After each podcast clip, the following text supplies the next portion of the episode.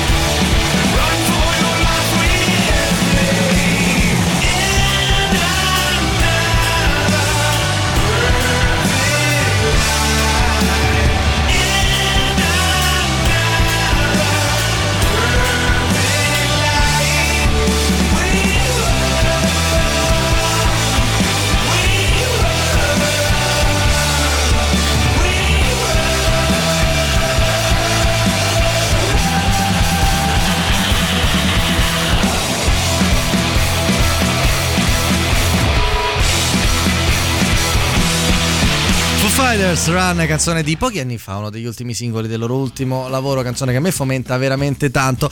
Mezzanotte e 14 minuti, storia dalla storia, come tutto il martedì sera, come sempre, martedì sera delle notti di Radio Rock questa sera voglio partire da un avvenimento, l'uomo falena, l'avvistamento dell'uomo falena, fra poco vi racconto che cos'è, vi dico soltanto che poi ci sposteremo per una puntata quasi interamente svolta nel nostro paese tra case presunte infestate, leggende che non si sa bene co- se hanno fondi di verità o no, labirinti misteriosi come quelli che si trovano a Osimo, leggende molte nel torinese tra castelli infestati da fantasmi come quello di Moncalieri o anche tra l'altro eh, torri del diavolo che si ritiene abbiano ospitato fanciulle piuttosto diciamo mh, lascive ma che tuttora si ritiene possano far parte, il cui fantasma si ritiene che si aggiri, insomma una serata case maledette di Venezia, insomma ce ne sono per tutti i gusti, per tutti gli amanti un po' di quel paranormale leggendario e per quelli che riescono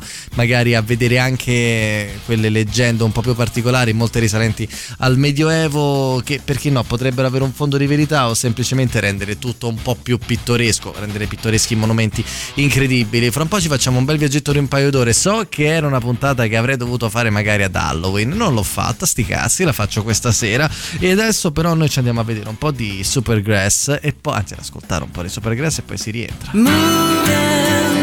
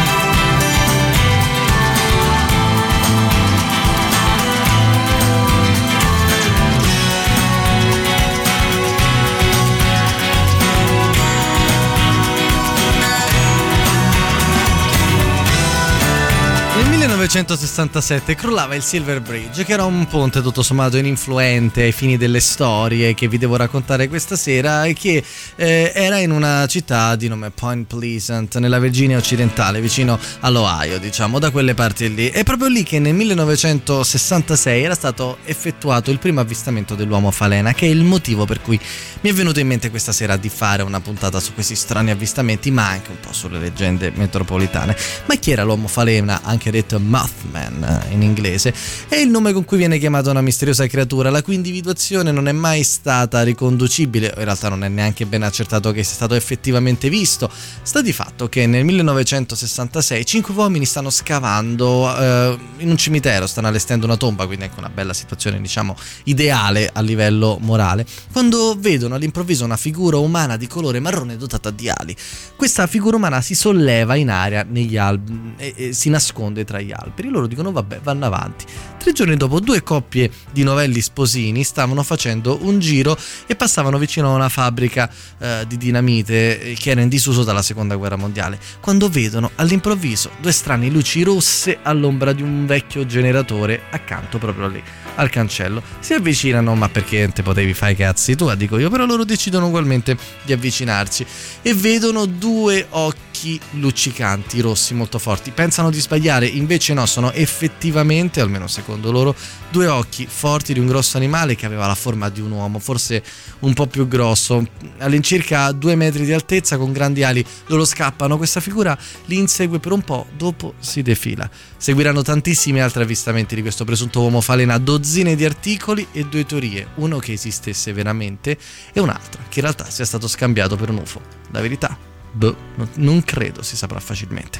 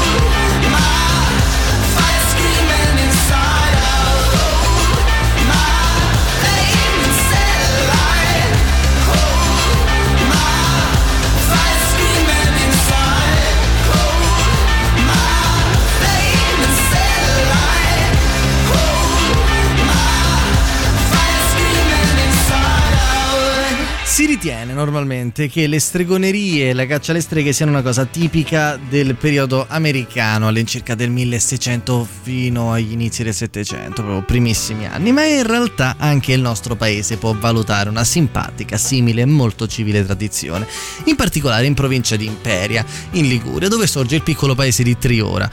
Un paese che ha delle leggende e una storia piuttosto affascinante che hanno fatto conoscere questo piccolo borgo come il borgo delle streghe. Nel 1587, infatti, la città di Triora fu colpita da una carestia piuttosto pesante, non che fosse un evento piuttosto insolito, ma comunque una gran rottura di cazzo quando manca il cibo.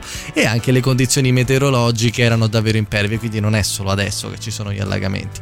Questi accadimenti funesti convinsero gli abitanti del borgo che se non c'era una certa sfiga, la realtà è che la colpa doveva essere delle streghe che si diceva vivessero proprio nascoste nel borgo. E così tra il 1587 e il 1589 alcune donne locali così vennero accusate quasi per sport delle continue pestilenze, delle piogge acide, delle uccisioni di bestiame e di qualsiasi anche sfiga che potesse accadere nel paese, compreso il fatto che magari il sindaco acciaccava qualche merda. Ci furono quindi dei processi, ci furono delle condanne dei conservatori con tutte quelle robe lì simpatiche di nome, insomma, torture e quant'altro.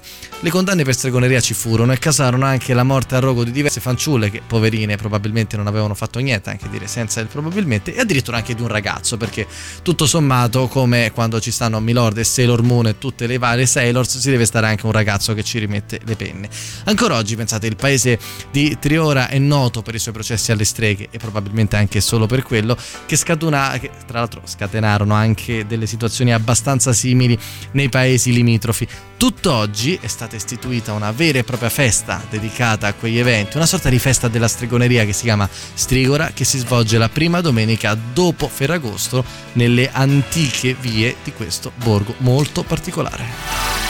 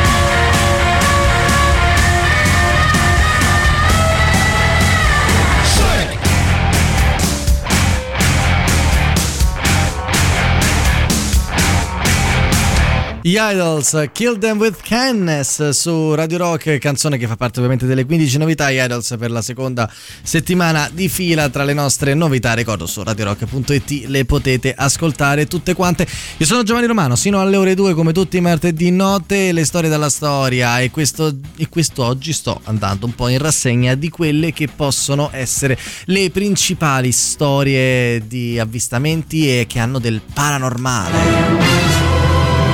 Insomma, storie che eh, riguardano un po' tutta l'Italia che sono andato a vedere, come ad esempio quelle dell'isola maledetta di Poveglia, che è, una, che è un luogo che si trova a Venezia, perché anche la bellissima Venezia nasconde diverse vicende oscure. Una piccola isola che porta questo nome particolare in realtà è stato oggetto prima di battaglie e poi dopo in realtà di una bruttissima pestilenza ma non che si è svolta lì su quell'isola ma di fatto che si era svolta a Venezia. E Poveglia era diventato praticamente il cimitero dei morti di peste. Pensate che nel 600 a causa del dilagare della peste proprio quella che poi tra l'altro era stata raccontata da Manzoni nei Promessi Sposi finirono addirittura sulla piccola Poveglia ben 150.000 corpi senza vita Dopodiché la, eh, l'isola finì di essere un cimitero e nei primi del Novecento lasciò posto il cimitero ad un manicomio che era diretto da un personaggio che anche lui non stava molto bene e che sembra essersi suicidato lanciandosi di sotto. Un'isola maledetta forse. Da quel giorno alcuni narrano di strani e particolari avvistamenti. Sta di fatto che c'è un- tuttora una targa marmorea lì rinvenuta è stata rinvenuta negli anni recenti nella costa ovest dell'isola che riporta una piccola dicitura ma che è palese. Non scavate, non disturbate i morti per contagio che si trovano qui. Riposano dal 1793.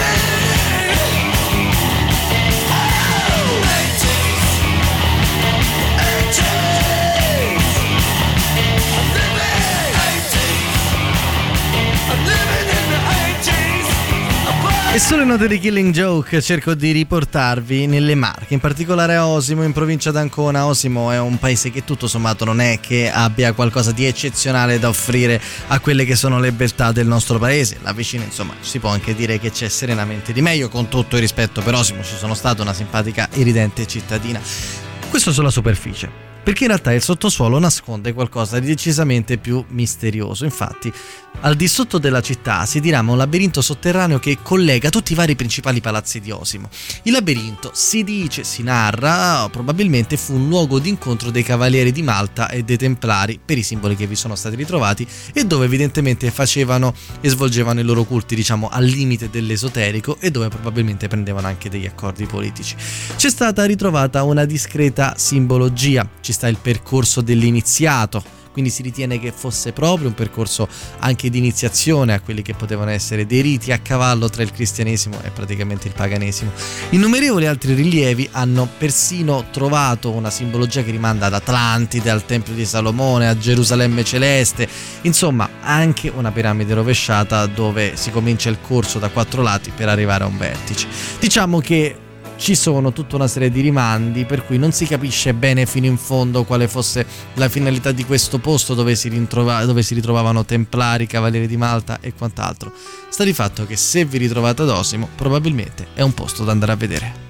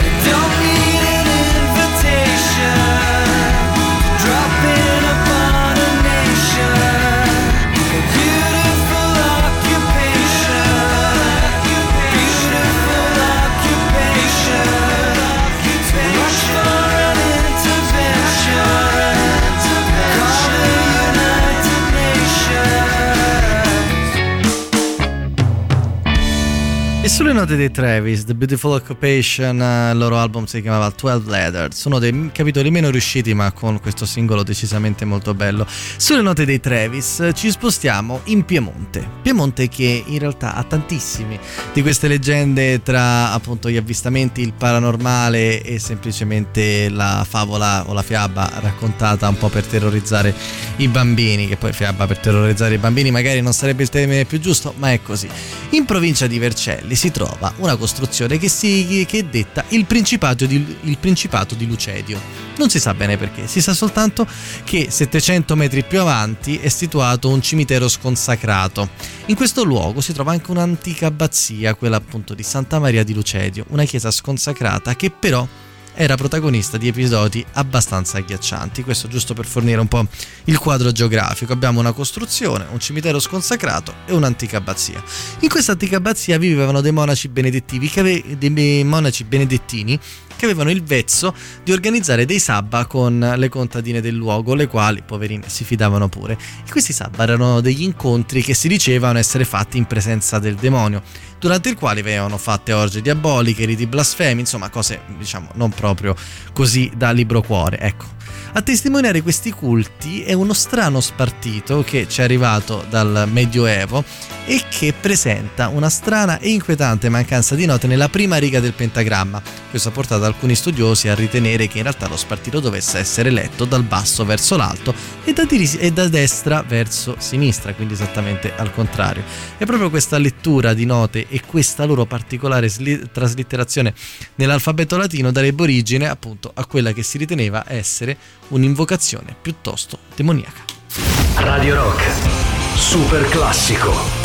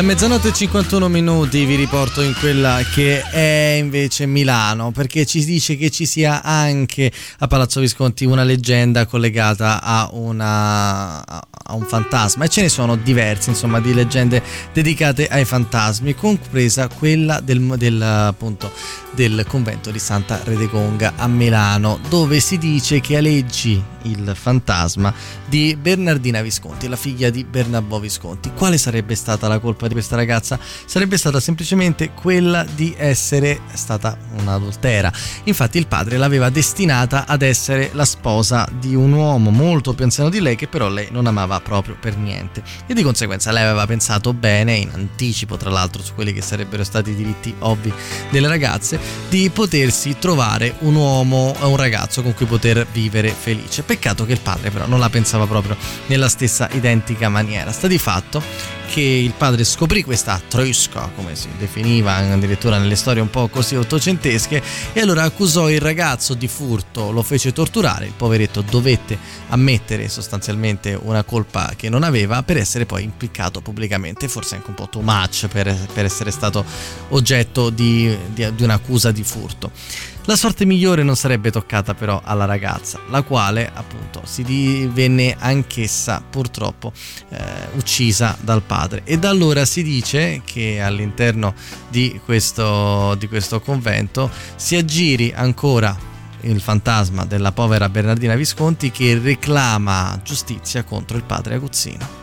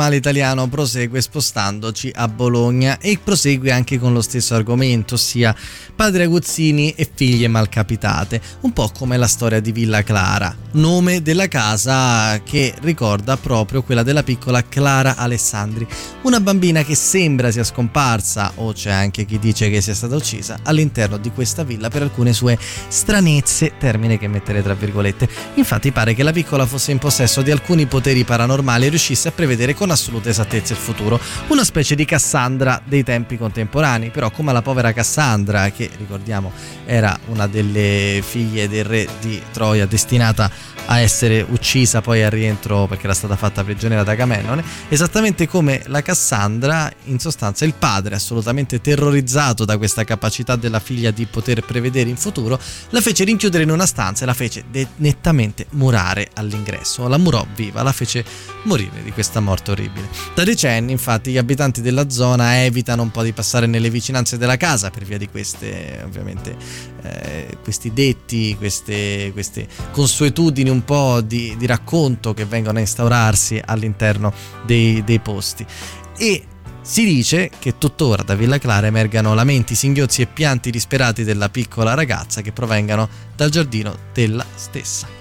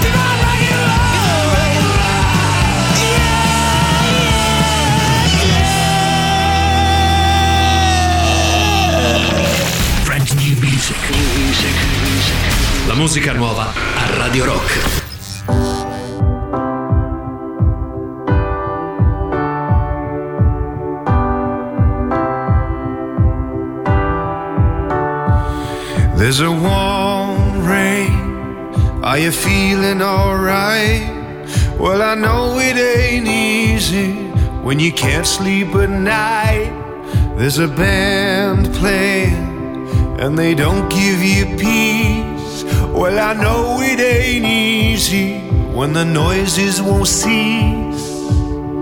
Put a little heart in this somehow. Put a little heart in this somehow.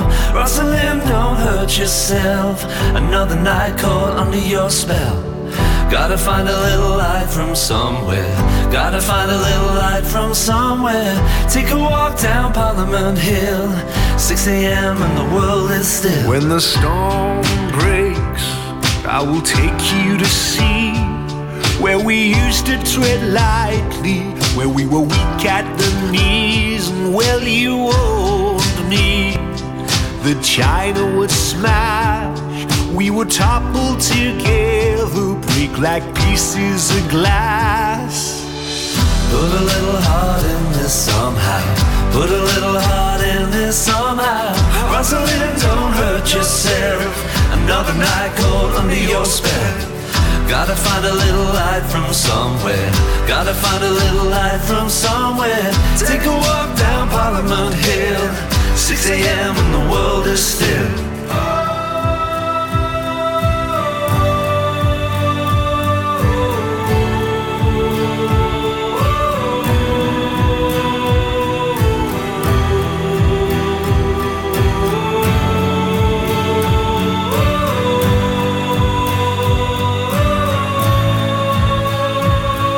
If I knew then what I know now, we were running on empty as the band takes its bow. Get your head straight or get bent out of line. Cause I'm missing the madness of the light that you shine. No.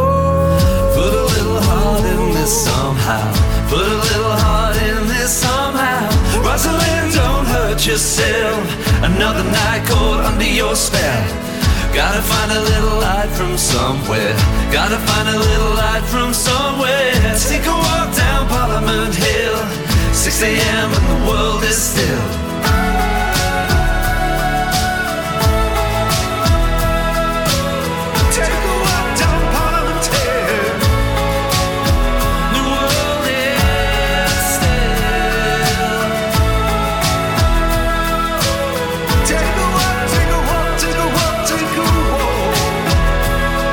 Walk. Inizio della seconda ora di trasmissione nelle notti di Radio Rock sulle note di Smith Barrows con la loro Parliament Hill, un'altra delle 15 novità di Radio Rock che trovate tutte quante appunto sul sito radiorock.it.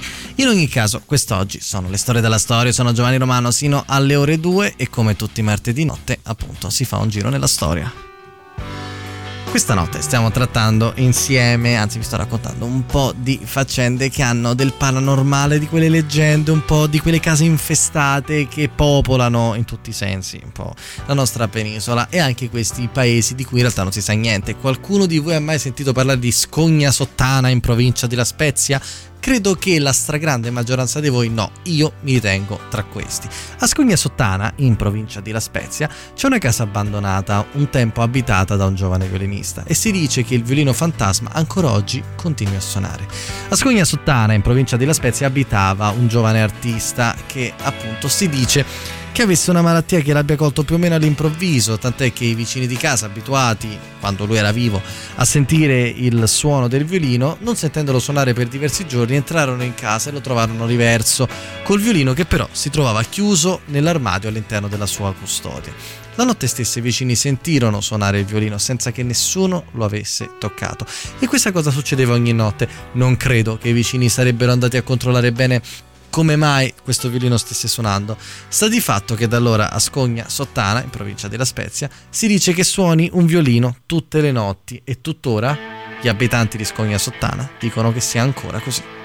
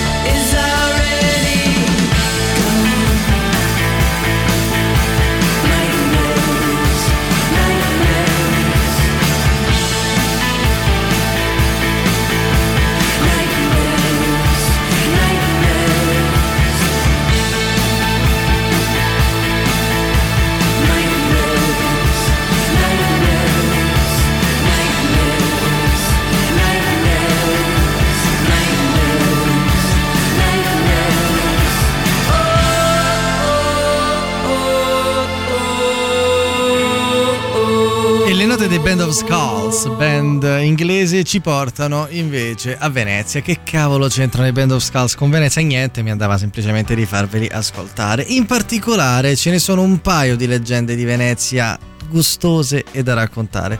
La prima riguarda la casa maledetta, è una leggenda ovviamente nera che arriva a fine giorni nostri perché si racconta che nel palazzo di Ca Dario di Venezia leggi una terribile maledizione e se non ci fosse una terribile maledizione di che cosa staremmo a parlare?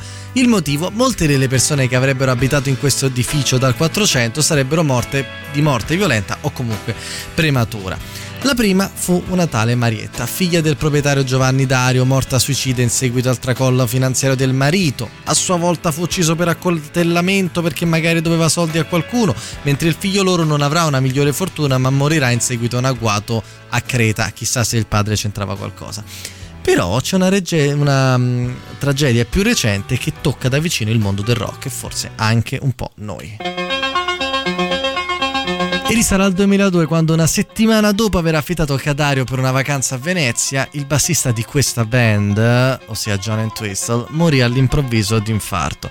Tra i proprietari più famosi di, questo, di questa strana casa su cui alleggia questa maledizione, ricordiamo proprio Christopher Lambert, il manager degli EV, che tra l'altro, pensate, l'aveva comprato, gli era anche piaciuto perché dai, su, sfido io a qualcuno a cui Venezia non piace, però quando l'aveva comprato aveva confidato ad alcuni amici che non si sentiva molto a suo agio, che quando stava lì, "Mm, bello sì, ma non ci vivrei. Perché te lo sei comprato? Eh, perché può succedere a volte di fare degli errori. Comunque un palazzo a Venezia, se te lo rivendi, tutto sommato, è un'immobilizzazione finanziaria neanche troppo male.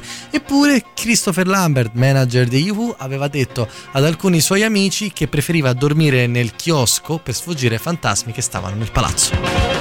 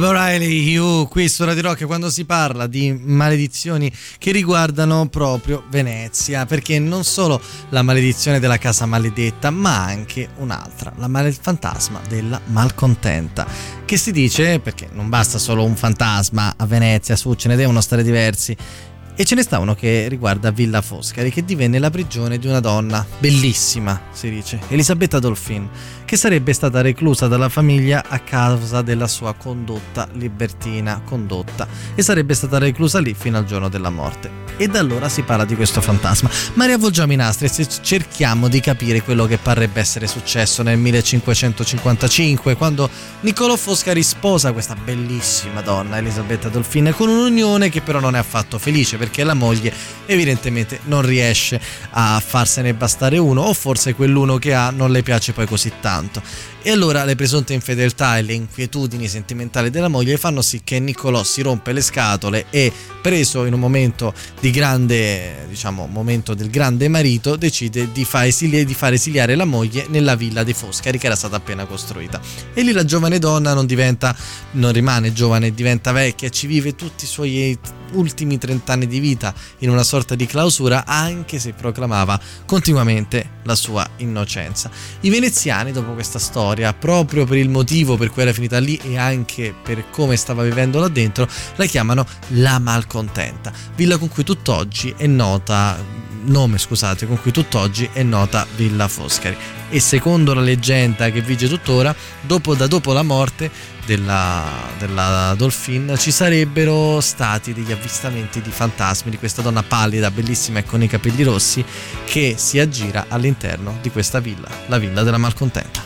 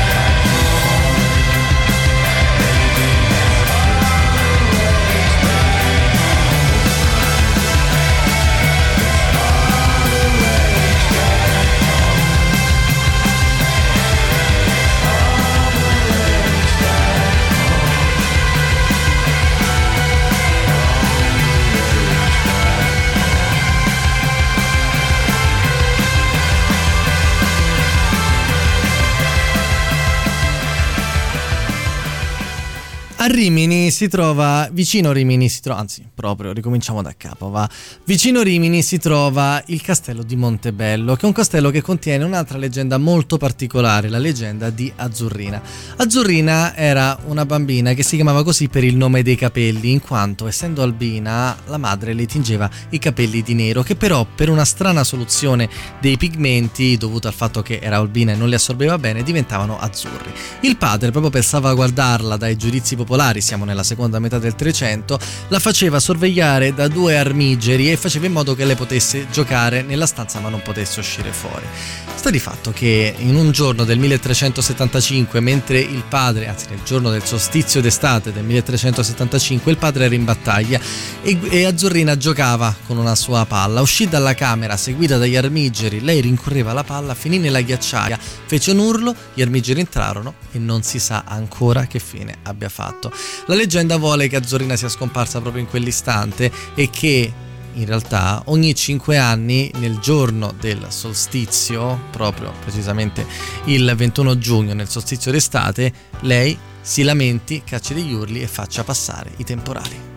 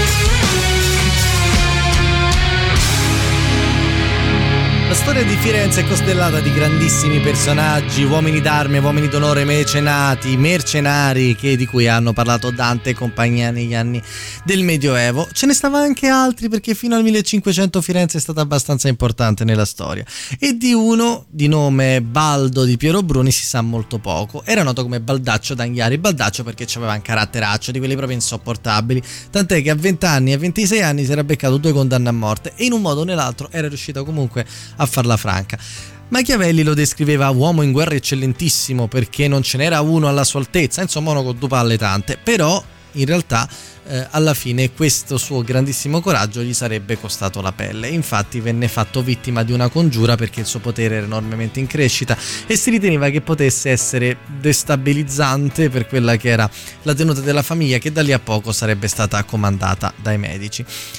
La vittima della congiura quindi fu proprio il buon Baldaccio d'Anghiari e da allora si dice che il fantasma continui ad aggirare le stanze di Palazzo Vecchio incurante dei turisti, che adesso un po' di meno ma che negli anni di solito affollano il palazzo, e che sia ancora in attesa che sia fatta giustizia e che venga dimostrato che fosse innocente, perché ovviamente una motivazione per uccidere il buon povero Baldaccio d'Anghiari non c'era.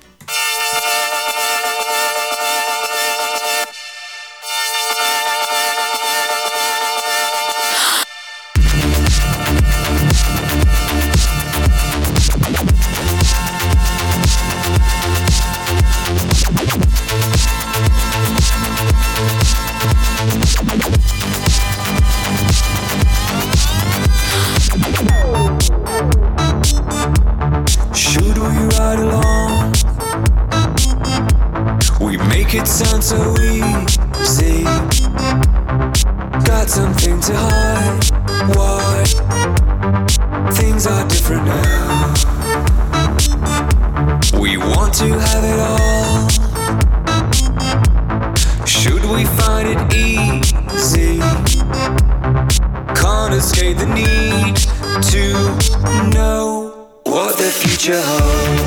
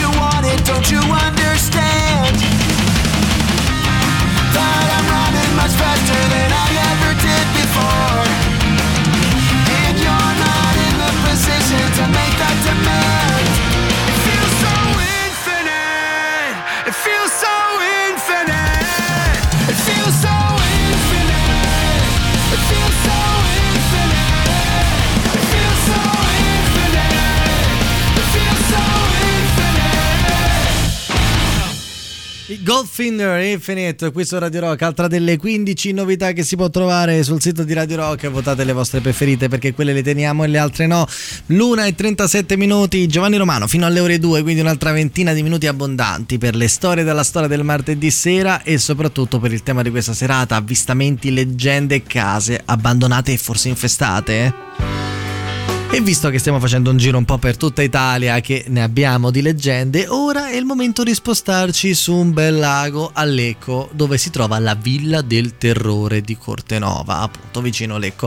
Una bella villa che risaliva al XIX secolo, risale perché comunque in un modo o nell'altro sta ancora in piedi. Era conosciuta prima di questi simpatici epiteti come la Casa Rossa, perché aveva una colorazione rossa. Una bella dimora signorile ben arredata, voluta da un nobeluomo di nome Felice De Vecchi, che era anche uno che insomma i soldi li aveva e quindi comprava oggetti provenienti da ogni parte del mondo.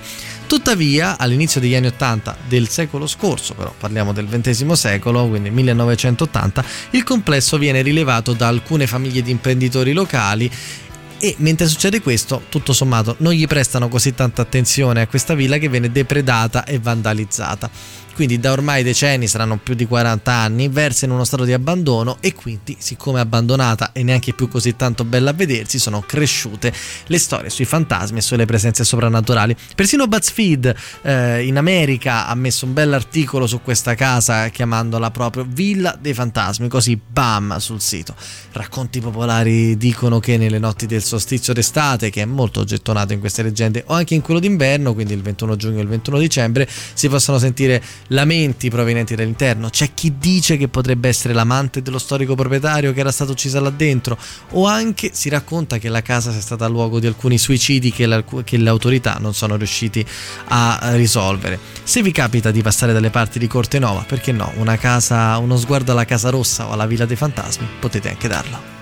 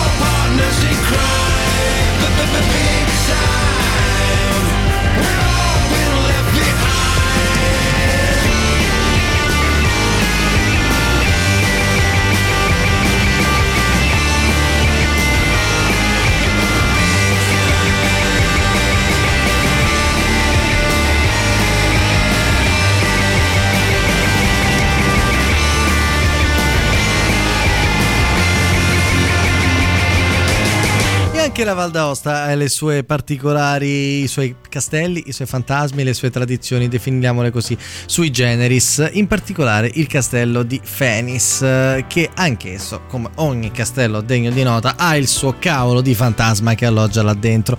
E anche qui la leggenda non è neanche particolarmente originale, si narra che una donna, sposa in seconde nozze con uno dei padroni del castello, per assicurare a suo figlio l'eredità di famiglia uccise il figliastro, insomma non proprio un'operazione di quelle così da mamma ti voglio bene. E nascose poi il suo corpo negli anfratti del castello. E lo spettro del bambino chiaramente continua a girarsi nelle stanze spostandosi e spostando oggetti e suppellettili. E quindi dici dov'è quel vaso? Perché è finito là sopra? È stato il bambino del castello di Fenis. La cosa però curiosa che mi ha colpito è che questo castello è stata anche per gli amanti di Fantozzi la location delle riprese del film di Neri Parenti Fracchia contro Dracula. E allora quello che mi sono chiesto io è come avrà fatto tutta la troupe a girare il film tranquillamente sarà rimasta un po' spaventata dal fatto che nella fortezza infestata di Fenis, tra l'altro piccolo gioiellino dell'architettura, ci fosse questo fantasma oppure in realtà l'hanno mandata avanti così com'è e chi se ne frega, il mistero si infittisce. expression to walk together. Where life is hard, people depend upon and help each other. So that man may pray together to praise the same moral principles and together reaffirm them.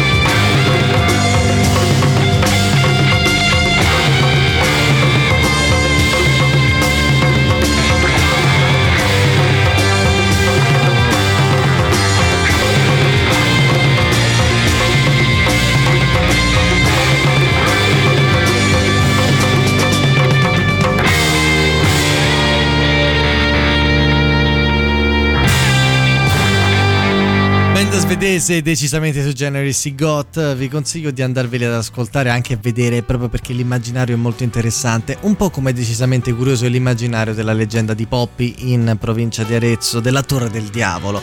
E in particolare la leggenda della principessa Matilda che era la moglie dell'uomo più potente di Poppy così bella che molti vollero sfidare l'ira della famiglia Guidi ossia del signorotto che l'aveva in sposa pur di avere questa bellissima principessa. Tutti ne parlavano e persino pensate pagavano dei garzoni perché spiassero la principessa e vedessero quello che faceva o anche quello che faceva suo marito. E infatti quando se ne andavano provavano insomma a fare i piacioni eh, il piacione dell'altro tempo del medioevo chissà come doveva essere. Dal canto suo però la stessa Matilda dopo i primi tempi passati insomma tutto sommato manco male iniziò a sentirsi un po' un uccello in gabbia. Il matrimonio non l'aveva voluto lei il tizio era più brutto di eh, piuttosto bruttalero era anche più vecchio di lei quindi iniziò a volersi circondare di giovani amanti. C'era solo un piccolo particolare problema, non poteva permettersi di avere delle chiacchiere che la riguardassero. Quindi lei si lasciava andare a delle notti, diciamo, de fuego, potremmo definirle così, e si scopava un sacco di ragazzi del paese e di altri nobili. Sta di fatto che però dopo li faceva passare per un cunicolo che in realtà era una trappola e tutti questi uomini alla fine ci lasciavano le penne. Dopo qualche tempo le perdite nel paese iniziarono ad essere tante perché alla fine non è che ci fosse tutta questa popolazione, quando 10, 20, 30, 40 uomini ti iniziano a mancare, beh forse qualche problema ci sta. E allora si accorsero che tutti quanti fecero il grandissimo, eh, riuscirono a risalire all'origine del problema e allora andarono a tirare proprio letteralmente per i capelli Matilda, la, e trascinarono la castellana in cima alla torre del diavolo e la murarono lì. E tutti gli abitanti del luogo da lì sanno questa leggenda, alcuni asseriscono anche di aver sentito, la- di aver visto una donna bellissima affacciarsi di notte da una finestra del castello di Poppy vestita di bianco e con un, e con un, eh, uno sguardo decisamente ancora molto molto molto intrigante. Radio Rock, super classico.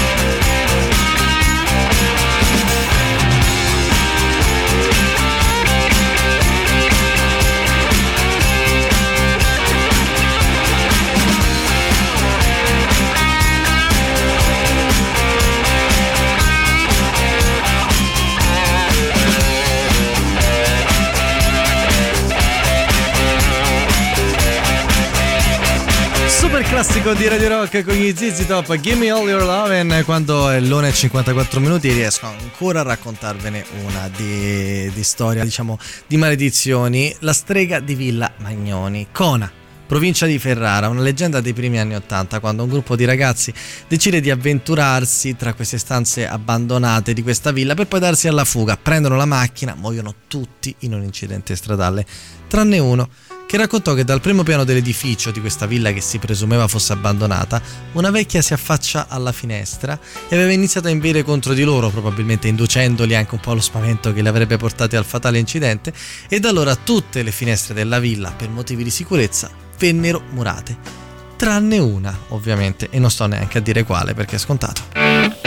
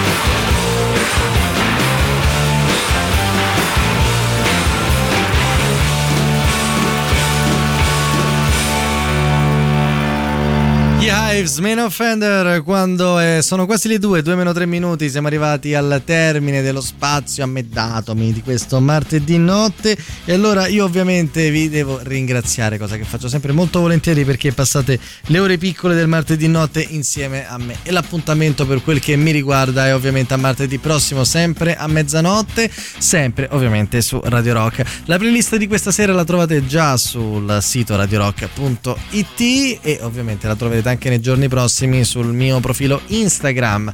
Io vi auguro buonanotte, Radio Rock adesso si ferma, poi si riparte alle 6 del mattino come al solito con i fantastici Tirocchi e Paniconi. L'appuntamento con me è sempre martedì prossimo a mezzanotte. Mi raccomando, sentite la radio perché fa bene a tutto, al cuore, alla pelle, all'anima, anche alle unghie dicono e se proprio ne dovete scegliere una, scegliete i 106 e 600 di Radio Rock. Buonanotte a tutti! Radio Rock Podcast. Tutto il meglio dei 106 e 600 dove e quando vuoi. Radio Rock c'è e si sente. Anche in podcast.